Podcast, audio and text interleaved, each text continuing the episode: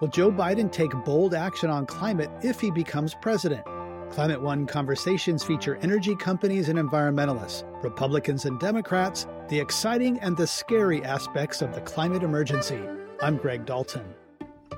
Biden's climate plan is the most ambitious of any presidential nominee, and hopes are riding high that he will reassert U.S. leadership on decarbonizing the global economy. Seven out of 10 voters support action on climate, and three quarters want the country to get all of our electricity from renewable sources within 15 years. Wildfires and extreme storms, along with terrified kids, are galvanizing public support. But as someone who's been talking about climate for a living every day for 13 years, I'm having an eerie feeling of deja vu and reflecting upon how we got here. It'll start getting cooler. You just watch. California tonight is home to a record shattering heat wave. Climate change has been polling as a top issue in the 2020 Democratic primaries. This should not be a partisan President issue. Trump taking swift action to roll back much of President Obama's climate change policy. The United States will withdraw from the Paris Climate Accord. Today, the American people can be proud because this historic agreement is a tribute to American leadership. President Obama is making the fight against climate change central to his legacy. My presidency will mark a new chapter in America's leadership on climate change that will strengthen our security and create millions of new jobs in the process. That will start with a federal cap and trade system. Spring 2009. Early in President Obama's first term, hopes for the country's first national climate plan rested on the Waxman Markey bill. It proposed a cap and trade program that would place a limit on greenhouse gas emissions while creating a market for companies to buy and sell permission to pollute. John McCain and Barack Obama both supported cap and trade, as did many of America's biggest industrial companies. But that window of opportunity didn't last. The idea of placing regulation on industry and costs on consumers in a country recovering from recession generated fierce opposition, and the bill didn't make it past the House. The so called climate change bill is dead in the water in the Senate. Republicans still favored cap and trade because it was market based and essentially created a new commodity to trade. In California, Governor Arnold Schwarzenegger was advancing a cap and trade program that was seen as a possible model for the country. But in 2010, the Tea Party burst onto the scene and took aim. Cap and trade, or as I call it, tax and kill, Yeah. because it's going to tax us to kingdom come and kill jobs. One week before the 2012 presidential election, Superstorm Sandy hit the East Coast, causing Barack Obama and Mitt Romney to both briefly pause their campaigns. With climate related storms rising, Obama focused on climate in his second term. He enacted the Clean Power Plan, rejected the Keystone XL pipeline, signed the Paris Agreement, placed limits on natural gas methane emissions, introduced stricter emission standards on vehicles, and blocked oil drilling in the Arctic Circle. By 2016, the US had the most ambitious climate agenda it had ever had. But we all know what happened next. Donald Trump has defeated Hillary Clinton to become president elect of the United States. When President Trump took office, the rollbacks began.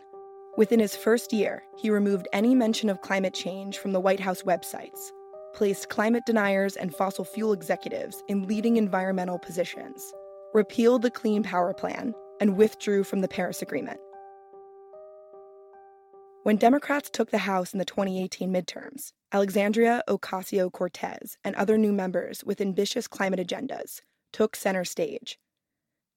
She swiftly introduced the vision of a Green New Deal with Senator Ed Markey. We must be as ambitious and innovative in our solution as possible. The resolution was an ambitious plan to move the country towards completely renewable energy in the next 10 years while establishing a jobs program and other social services like Medicare for All. The Green New Deal generated vast ridicule on the right and skepticism from some and exuberance from others on the left. The Green New Deal is much more ambitious than the 2009 climate bill and is a rallying cry of the youth climate movement. Joe Biden has embraced the Green New Deal as a framework, though he doesn't often say its name. No, I don't support the Green Oh, New you Deal. don't? I support Oh, you the don't? Biden plan. Still, his $2 trillion climate plan is more ambitious than that of any other presidential nominee in history. In the last decade, the United States has wasted a lot of time addressing climate change at the scale that we need. But in the 2020 election, if Joe Biden wins and the Democrats take the Senate, he and Kamala Harris may have a chance to make up for lost time. That was freelance producer Juliana Bradley. On today's show, three leaders of national organizations who will press Joe Biden and Kamala Harris to turn their plan into law if they win. Gina McCarthy is president of the NRDC Action Fund and was chief of the US EPA in President Obama's second term. Annie Leonard is executive director of Greenpeace USA. And Tamara Toles O'Laughlin is North America director of 350.org, a grassroots environmental group. I began by asking Gina McCarthy what lessons can be drawn from the failure of Barack Obama and Joe Biden to get a national climate plan in place when they were in office. One of the things that, that thankfully I think Joe Biden did uh, when he really was getting the nod for his nomination. And before that happened, is he spent a lot of time with environmental justice advocates. You know, he he really is a, a person who was uh, uh, engaged somewhat in climate, but but it I don't think it was as yet sort of ingrained into him. Well, it is now, you know, because they personalize this for him, and he's a very personally wonderful human being uh, just from knowing him. And and he so it, the lesson is is that for me has always been don't talk about climate as a planetary problem.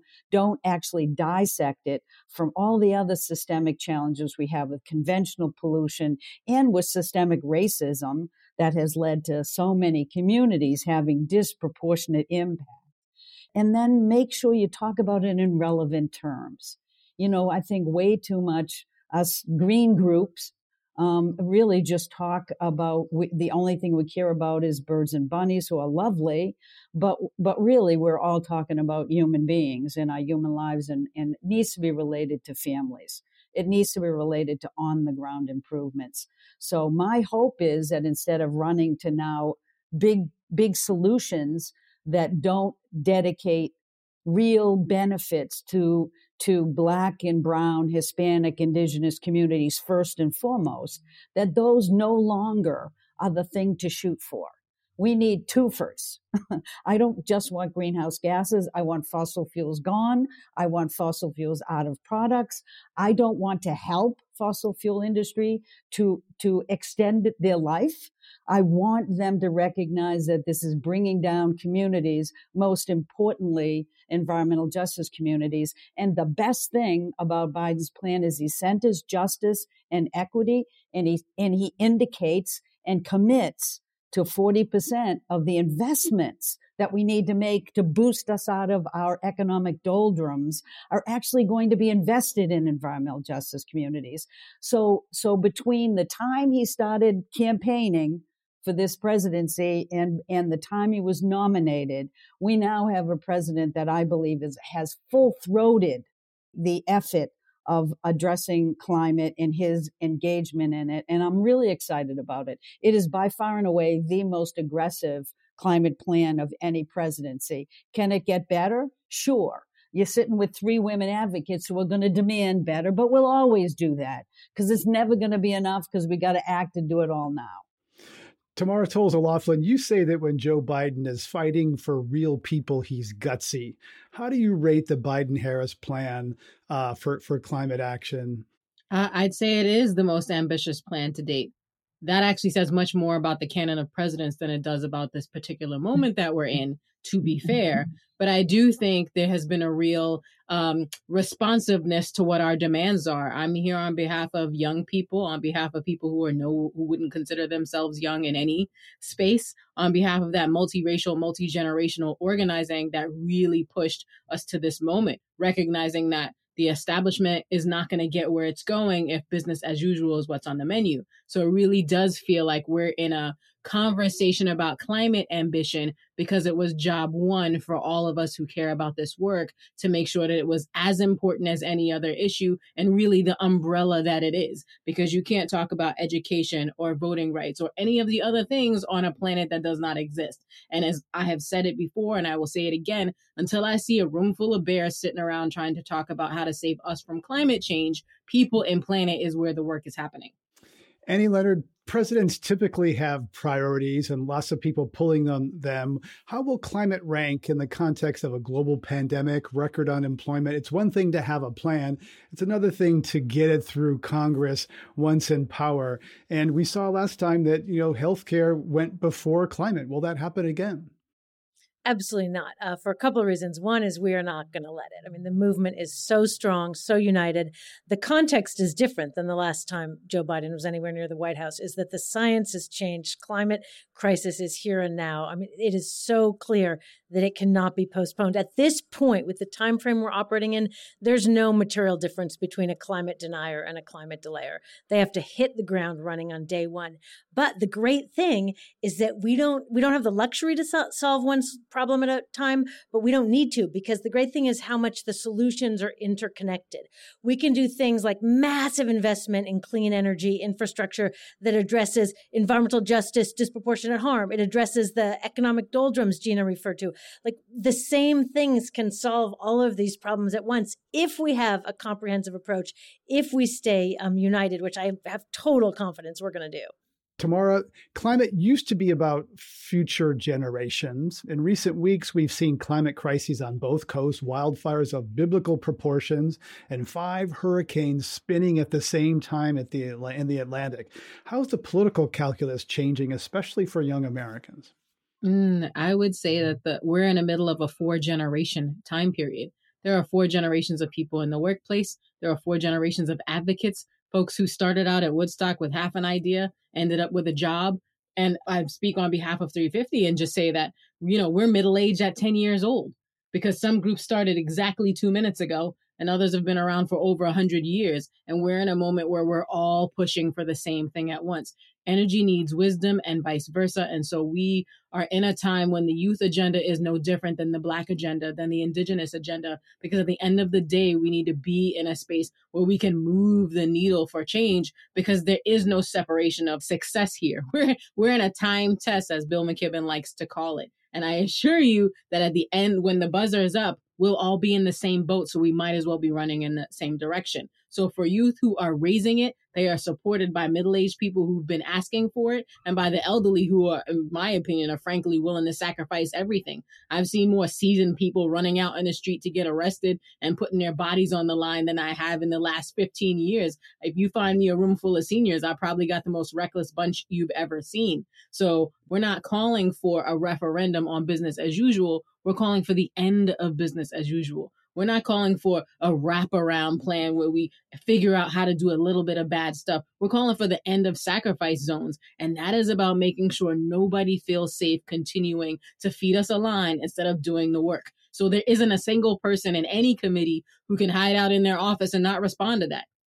Gina McCarthy, speaking of no one is safe, everything's on the table. There's a class of people in America who live on the coasts, who maybe they're environmentally oriented. They might write checks to NRDC or the Commonwealth Club or Climate One. And a lot of them want to keep mainly market structures in place and take out brown energy and put in green energy and keep everything else in place and keep their comfortable lifestyles in place. Is that realistic? No, I think life is changing. And the reason why we're seeing people my age on the streets is probably because we were given the gift of having grandchildren. and so I'm not now worried about my sacrifice. I am worried about handing to them a future that I'm going to be proud of. And I've worked my entire life for this. And if you think I wouldn't uh, really talk turkey with some of these older people who think you can still remain comfortable and that you can sort of position yourself to get a little done, but don't we have much meaning in my life? It's just not right.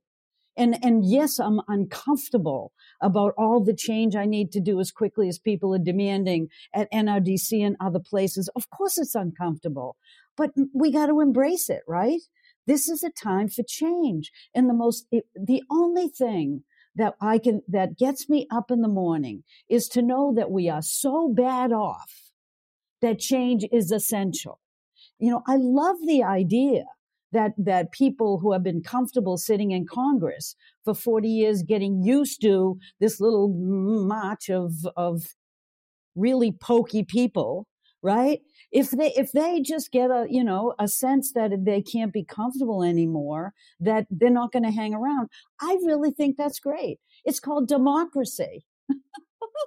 you know, if you don't do the will of the people and instead you want to maintain things as they are because it benefits you or because you don't think you contributed to the problem, then I'm sorry. It's just not working anymore. So we got to get comfortable being uncomfortable and we got to stop trying to make it go away in a flash and really make people go away in a flash out of government who haven't figured out that we don't need little steady progress, but we need big leaps. We need those to be doable. We need them to bring people behind. We need them to shift jobs, not leave workers behind. We need labor engaged. We just have to be smart enough to recognize that this is a social system where you, you fix the system, not a single thing in it. You fix it all at once. And, and we can figure that out. This is not rocket science. You're listening to a Climate One conversation about climate ambition. Coming up, the moral and strategic case for bringing everyone to the table. To build a movement big and broad and inclusive enough to drive change at the level that we need, to be able to take on the fossil fuel industry, we need everybody. But we also need to do it because absent that, winning is not really winning. That's up next when Climate One continues.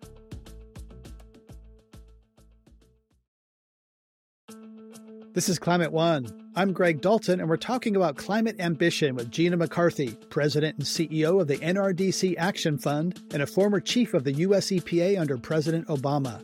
Tamara Toles O'Laughlin, North America Director of 350.org, and Annie Leonard, Executive Director of Greenpeace. The Crying Indian TV ad, launched on Earth Day in 1971, is one of the most iconic advertisements of all time. It is still shaping our conversations today about how to confront climate disruption. Some people have a deep, abiding respect for the natural beauty that was once this country. And some people don't. People start pollution. People can stop it. The ad framed environmental issues as a matter of individual as opposed to corporate responsibility, as Annie Leonard explains. Well, that ad was very significant for me as a kid. You know, I was trying to explain to my 21 year old what a big impact it had on me. I told her, you got to remember back then there were only like four things you could watch at any time to choose from. So that means like a quarter of the population saw that at any time. It was constantly on the air. And I took it to heart. I thought people can stop people start pollution, people can stop it. So I picked up litter every day on the way to school. I did exactly what they wanted me to do, which was perfect my own individual action and focus on that. So a couple things about that ad. First of all, it's not an Indian, it's an Italian dressed up as an Indian. Let's just be clear on that. Second of all, it was not created by an environmental group. It was created by a faux environmental group that was um, launched by a bunch of packaging companies, plastic packaging producers and, and users. And their goal was not to stop pollution. Their goal was to get us to stop putting the heat on them and to put the heat on us. And it was enormously successful. And my entire generation took it to heart and thought that by perfecting our individual actions, we can solve these problems. And I, I, I want to be clear, it is really important that we recycle, that we compost, that we, you know, do all those things are the right things to do. But that's not how we create big, bold systemic change. At this point, with the scale of the problems that we have, doing things like carrying your own bag to the grocery store and not littering, those sort of fall in the category of flossing your teeth and washing your hands. Like this is basic adult hygiene. This is not deep political change. But but it was intentional because they know that when we come together, not as individuals, but working together as engaged civil society, that's how we make change. And when I look at the climate movement now, we have every single thing we need. I think it was Gina one or Tamara. One of you just said this is not rocket science. We know how to power our country. We know how to meet people's needs in an equitable, just, and sustainable way. We have model economic policies. We have innovative green technologies. We have common sense. We have every single thing we need accept the power to make it so. And that comes from people not focusing on perfecting their individual actions, but working together. And that's where the movement is now. And that's why we're going to see change. That's why we've already seen Biden's plan move so much, and we're going to move him even further. Also in 2005, BP popularized the concept of a personal carbon footprint and launched an online calculator in conjunction with its Beyond Petroleum campaign run by Ogilvy and Mather. So the uh, very notion of a, I just learned this recently, been doing this a long time, the very notion of a personal carbon footprint was popularized by an oil company that was kind of, again, focusing action back on the individual. Tamara, how can people think about more about systems than straws? Sure, happy to jump in on that. But just first want to flag that, that one, it's an entirely different podcast.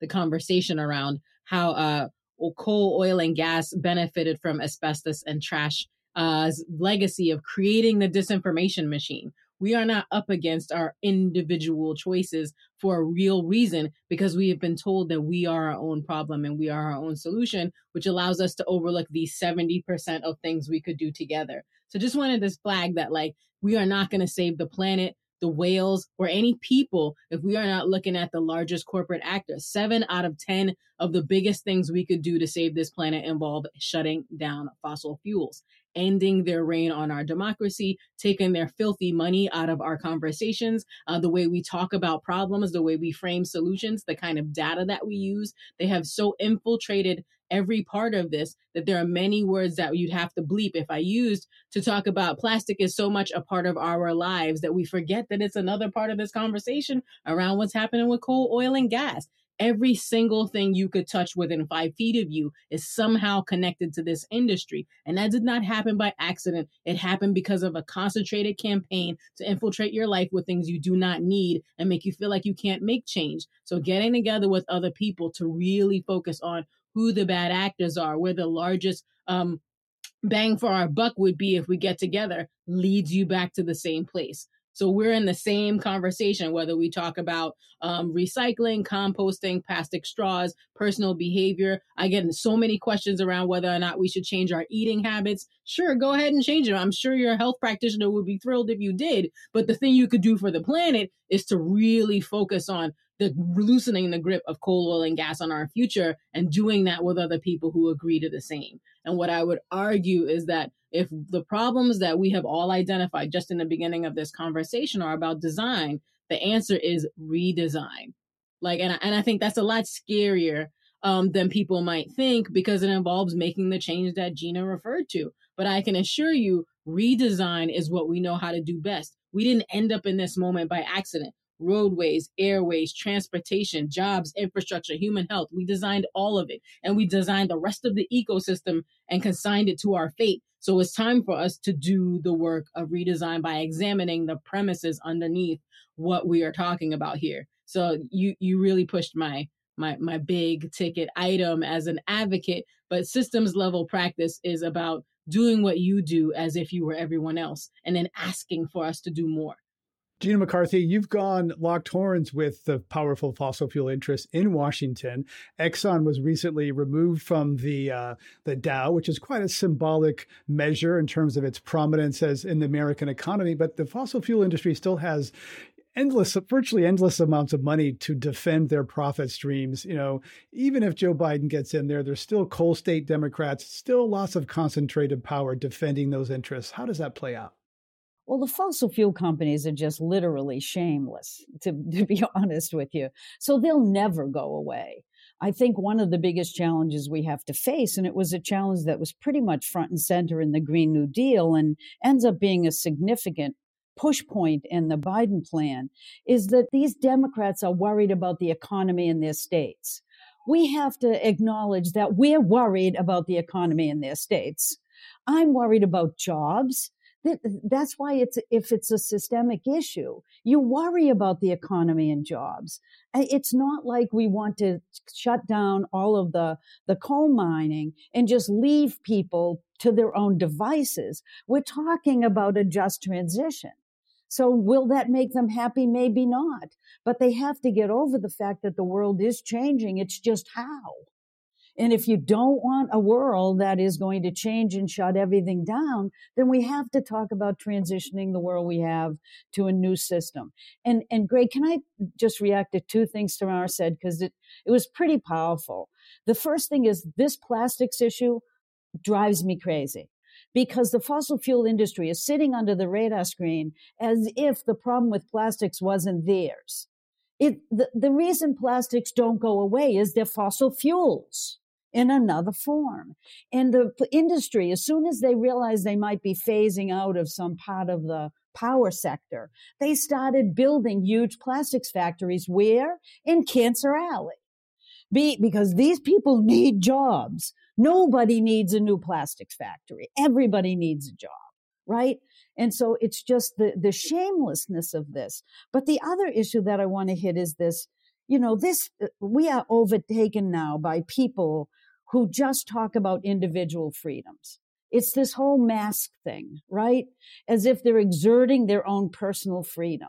You know, the United States was built on, in uh, certainly our regulatory structure was built on the fact that every human being has a right to air, clean air, clean water, clean land, a safe place to live, a house over their heads, good food to be able to eat. That's individual freedom. Individual freedom isn't about masquerading by getting rid of regulations that are solely in place because you stop other people from having those fundamental rights. And so you have to be regulated. So this is my life here. I don't regulate to add burden. I regulate to allow people to have their lives. And because otherwise, how is a single individual or community going to stand up to a coal producer or company in their midst if it wasn't the, the government stepping in and doing its job to protect people? So this whole sort of bastardization of the idea of individual freedom is really behind so much of the challenges we have today. You have no right to kill other people. You have no right to do that. If you're just joining us, our guests at Climate One today are Annie Leonard, Executive Director of Greenpeace. Gina McCarthy is President and CEO of the NRDC Action Fund and former head of the EPA under President Obama. And Tamara Toles O'Laughlin, North America Director of 350.org. I'm Greg Dalton. Tamara, there's often a narrative that you know our house is on fire. We got to put out this fire, climate change we can worry later about other things like who has many toys or you know racial justice some of this wealth distribution stuff that can wait later. And you say that the you know some of the crescendo moments for you were katrina and flint um, which show that tell us about the lessons from katrina and flint and the idea that racial justice should somehow come later. Sure. Uh, i would say that that's also a function of design. The work of environment and which began from the work of conservation literally involved the murdering and displacement of tons of people. And then we focused on a blade of grass, or pardon me, a trigger warning, sage grouse. I know a lot of people fought and died for that. So just want to flag that like there are a lot of things that we have put into very slim and narrow conversations around what is the environment. So it's actually quite revolutionary in this moment that we can talk about people and planet because we wrote every law as though magic hands would make it happen. Uh, we didn't factor in the impacts on how any of this was going to focus on people. We are in a moment where we really have a specific view of racial justice as a part of climate justice because to do anything else is to completely excerpt the future from the conversation that we're in. We can no longer pretend that parks will be great if there aren't any people in them, or that the next generation of people won't be Black, Indigenous, or people of color. Despite what's going on in this country in so many spaces, the census has projected that we will be a multicultural people sooner than we think. And given that that's true, every part of conservation and environment and restoration practices for land, air, water, and all of that work comes together with the sacrifice zones that we have exiled our neighbors, ourselves into. We have zoned people to death, and none of that is what the future looks like. Because coming together for integrated solutions through a lens where we do not accept people's identity as a reason to exclude them from doing this work because the future is off doing this work together, that sounds radical until you say it out loud. And then it sounds ridiculous. Because what about being Black, Indigenous, or a person of color would make you anything other than an original steward of what we have going here? We are the people of the global majority. If you cannot see me, I am a Black woman. So let me just let me just put that out there. But the, we're in a moment where where doing this work authentically means making sure all the impacted folks are in the room, not as a favor, but because it gives us a strategic advantage on how to deal with the issues of our time. The stewardship issues we are facing now are not new. The crises and the urgency of failing to do stewardship work for this long has delivered us to this moment. So whether we're talking about a standing up in an uprising with a movement for Black Lives, recognizing that Latino votes are about Latino people, like like raising our issues around our race consciousness is actually the only defense we have left for a world for the world that we're in. You don't have to be a futurist to care about climate justice. You have to be someone who's looking at the reality of what it would look like to try to do this work in the ways that we have done before. And we can't extract any further. We have to be in right relationship with each other as people before we can be in right relationship with the planet. So it feels like a radical concept unless and until you think it through. Gina McCarthy, so many white people have had you know uh, reckonings lately, sort of understanding things that people of color have said, "Yeah, we've been living with that, and that's it's new to you. It's not new to us." What have you learned about your own white privilege since George Floyd was murdered? Oh, it's, you know, I think myself and a lot of people I know, people in my family and my friends, and certainly my work colleagues, you know, we, we all of a sudden had to step back and and realize that our old wisdom of yeah i'm a good person you know? I, I, care about these things just sort of fell all apart. And and and i realized when i was doing work in climate that when you when you really think about all the work that needs to be done you know you're thinking about all the housing that that needs to be retrofit you know and turned into electricity. You're thinking of the transportation challenges. Then you watch covid-19 hit and you realize you know all of these challenges the vast majority of them are really the result in many communities of just systemic racism. It started in federal law you know and it's worked its way and it's still happening and then you look at, at how you grow jobs. And I'm not going to convince, you know, a, a coal miner to take a $90,000 a year job and, and then go put solar panels up for 20,000. You know, you, we have to really look at the disparities here.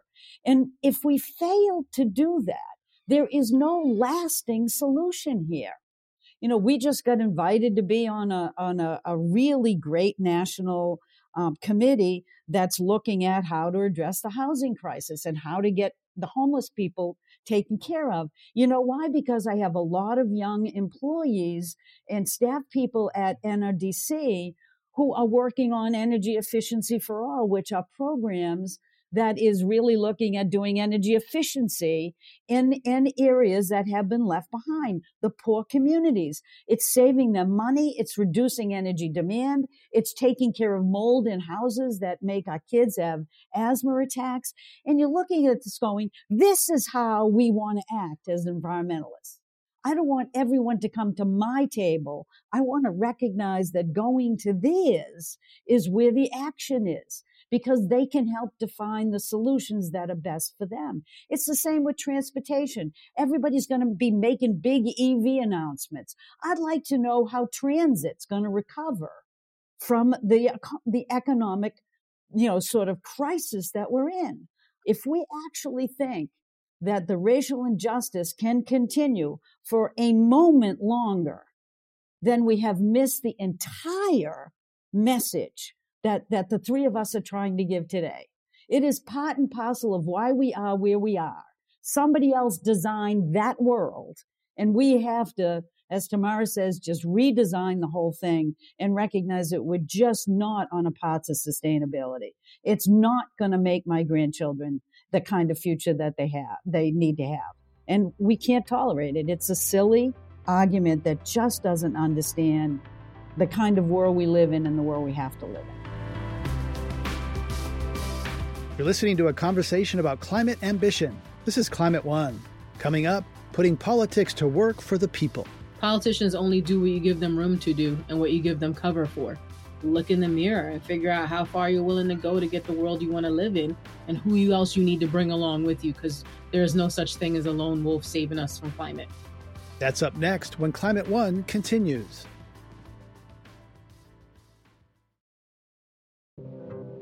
This is Climate One. I'm Greg Dalton. We're talking about climate ambition with Annie Leonard, Executive Director of Greenpeace, Gina McCarthy, President and CEO of the NRDC Action Fund, and Tamara Toles O'Laughlin, North America Director of 350.org. Let's go now to our lightning round, where I ask our guests to answer word association questions with wild, reckless, unfiltered abandon, beginning with Gina McCarthy responding to the name of her former boss, Mitt Romney. I work for him. I like him. He's a normal human being. Um, and he, I actually got him to sign our climate action plan. But he, he put a little cover letter that said, but I'm not sure about the science. Annie Leonard, what's one word or phrase that comes to mind when I say John Muir? Heavy, mixed, complicated. Things are hard. Tamara Toles O'Laughlin, the Republican Party's stance on climate change. Non existent. Gina McCarthy, Flint, Michigan. Painful. Annie Leonard, the book Democracy in Chains. Read it now.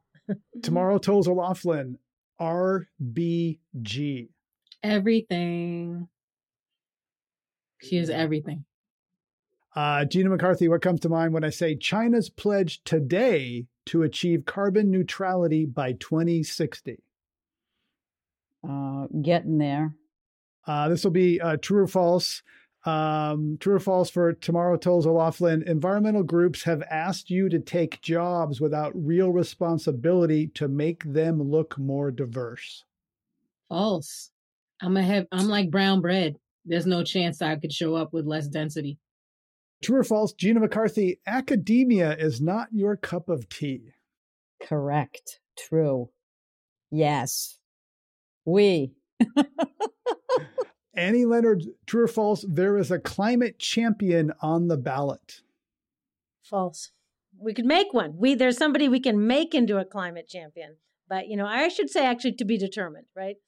We're we're waiting to see. No climate messiah. Uh, Gina McCarthy, uh, true or false? National climate policy passed by one party will not be durable. That is true. Uh, last one for Tamara, Toles O'Laughlin. You don't eat meat and you don't care if other people eat meat. True. I don't give a damn. Uh, you know, that gets through our lightning round. We have a question from uh, listener Alan. Uh, this is for Gina. How will a 6 3 right Supreme Court affect climate legislation and regulations? Uh, it's it's uh, going to make everything extremely difficult. I mean, I don't think people realize that RBG was really solid on both climate and environment and people's access to the courts to challenge when government doesn't protect them. I mean, she, she was in the majority of the Mass versus EPA that really brought carbon pollution into the Clean Air Act and allowed us to regulate it. She was the one who said that people in communities, if someone's polluting them and your government isn't protecting you, you have a right to go after that. I mean, she was the one that stood up for the Clean Water Act uh, when it was being sort of rethought of in the Supreme Court. She's been fundamentally incredibly solid on eh, the environment, which should surprise nobody at this point, I think. So we are in deep trouble on all those things. If you care about climate, you better start voting for some really good senators uh, and uh, and uh, a president that's going to make the kind of change we need. It's the only way that's going to protect us. I think we need to really flip the Senate. I want to talk about how we talk about climate change because there's some real research, uh, Annie Leonard, that a lot of people, even people who say climate is a concern, they don't talk about it very often. So, and when people do talk about climate, how should they talk about it? Because there's the the doom and gloom, there's the you know the facts that can confuse people, there's the the righteousness. There's lots of ways to shut people down pretty quickly when you bring up the topic climate change. What's a way to open them up? Well, I think how you talk about climate depends on who you're talking to, right? Like you don't say the same thing to every friend that you have. You tailor your conversation to the person, and that's what you have to do with climate change. For some, you talk about your grandchildren. For some, you talk about how awesome it'd be if you could have a, a clean way to commute to work on some mass transit. Um, if for people that are concerned about democracy, you talk about how we have to get fossil fuels out of our government.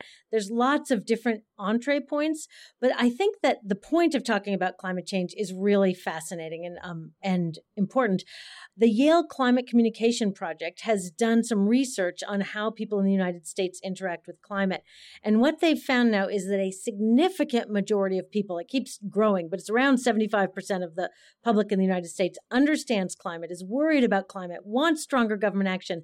Like 75% of the people agreeing and wanting stronger government action is enough to make it happen.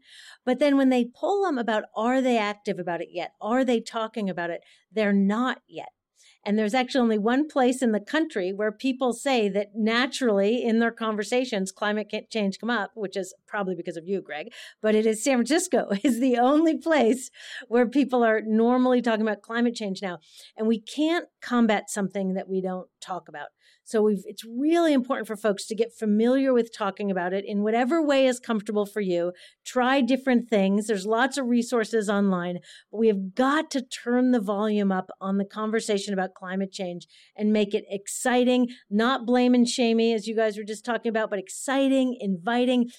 Really, it is a potential way to have a much better dealing with climate change is a potential way to have a much better, safer, healthier future. And the more we can focus on that, the more inviting it'll be. So everybody should commit to 10 conversations in the next week about climate change, see how it goes, and then 10 more the next week, and end them with asking if folks are registered to vote. Tamara, how do you talk about it? What, what's you find an effective way to reach uh, people? Incessantly. I mean, I'm a Brooklynite, so there are a couple things I do pretty regularly. Tell people I'm from Brooklyn. They, if they don't hear in my accent or my hands gesticulating wildly, and climate change mostly because it is the umbrella to every other conversation. You want to talk about education, guess what's going to impact whether or not people can get it? Where people would go for it and the conditions they would be in it. I feel like uh, that character in the movie about uh, the big fat Greek wedding. Give me a topic, any topic, and we'll probably end up talking about climate change by the end of the conversation. In my community, that's about stewardship. It's about community. It's about making space for people to operate as they have done with resources. And that means thinking about the future, which is endangered if we don't get our hands around what we're doing to drive climate change and build out the worst trajectory we've ever faced as a species. So I do think talking about climate is like talking about the weather, if you will. We have a question from listener Carol says, uh, "What is your best elevator speech to a non-voter who says candidates are all the same? They all lie. They're politicians who failed us." Uh, my, well, my gut is politicians only do what you give them room to do and what you give them cover for. So our politics are only as bad as our engagement. So at the end of the day, if you don't like what's happening, you can push the button and make them move away. And if you want them to do more, you can get out in the street and create an agenda for yourself. We are no longer in a time where we need a proxy. We set up proxies to make the work happen. So I do think look in the mirror and figure out how far you're willing to go to get the world you want to live in and who else you need to bring along with you because there's no such thing as a lone wolf saving us from climate. Also, while our electoral system has disappointed us many times, there is no way that Trump and Biden are comparable on climate and a huge number of other things. So just look at the um, policies. And while neither is where I wish they were, neither one is saying that they're willing to actually stand up to fossil fuels and say no new fossil fuel uh, permits, which has got to be a got to be a crucial step. One of them is movable and the other is not. And I would far rather push a moderate than fight a fascist. And they are very, very different. Gina McCarthy, how much damage has been done to EPA and can it be restored in one presidential term? Well, I think, you know, with some of the rollbacks, you know, I think uh, certainly a lot of them are being challenged in court and, and they're losing because they didn't follow the science of the law. But that I, I don't think that really properly characterizes the damage that they've done.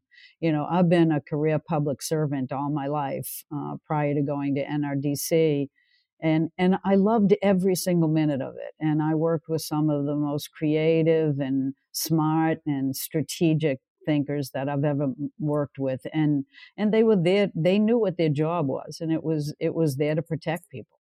And maybe they couldn't go as far as people want and maybe sometimes it didn't go well but this president is is really has undermined the scientific credibility of these agencies. I mean scientists have left because they can't stand the kind of stifling that that is that is being done uh, to them and they they want to do the right thing.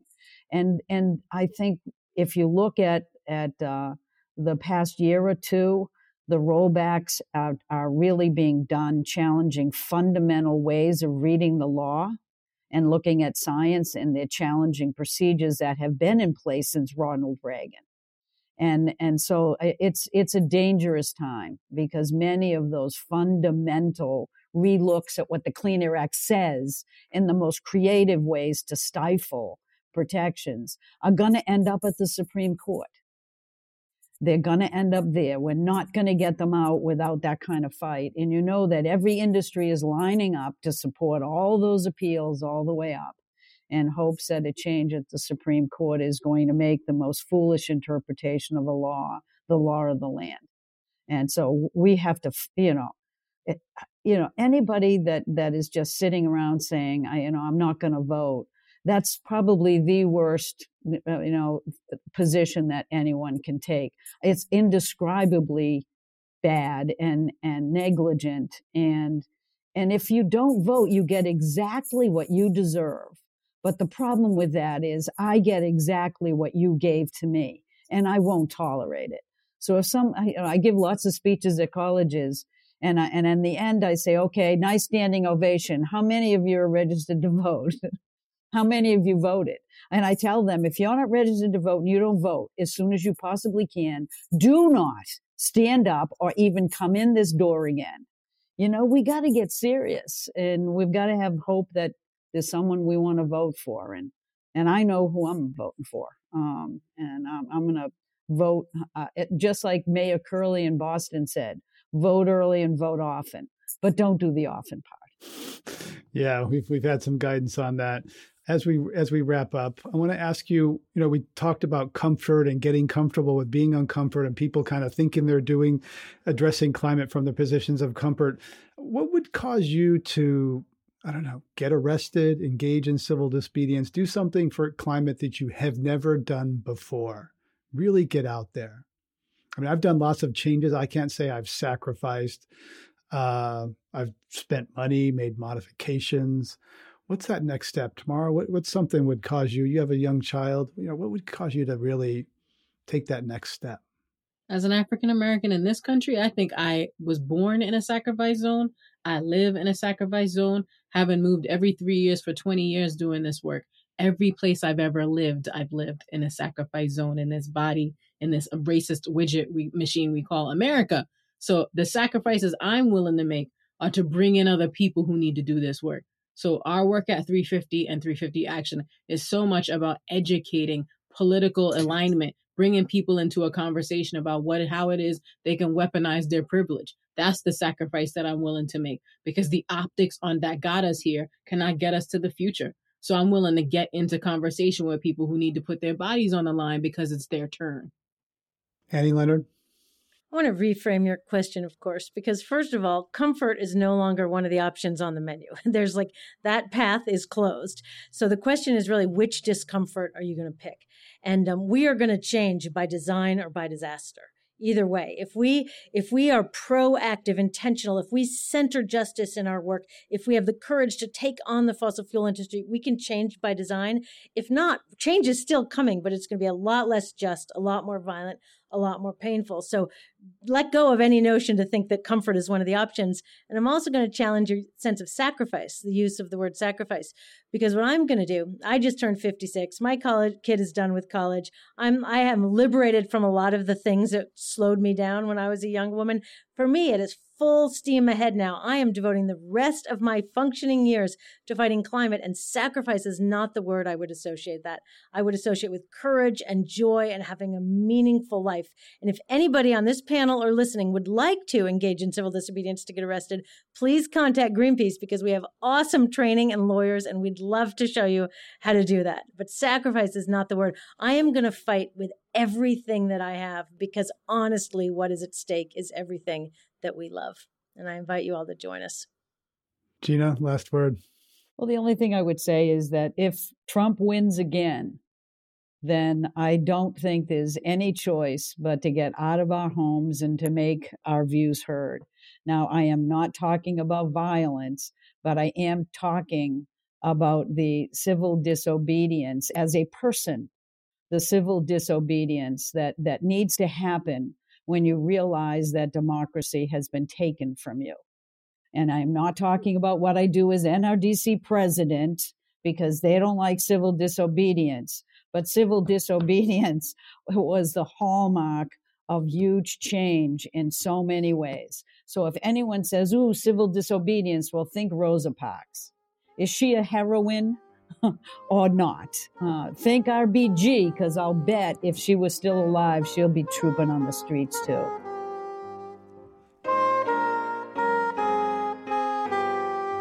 We've been talking about climate ambition with Gina McCarthy, President and CEO of the NRDC Action Fund, and a former chief of the U.S. EPA under President Obama. Tamara Toles O'Laughlin, North America Director of 350.org and co chair of the Green Leadership Trust, and Annie Leonard, Executive Director of Greenpeace.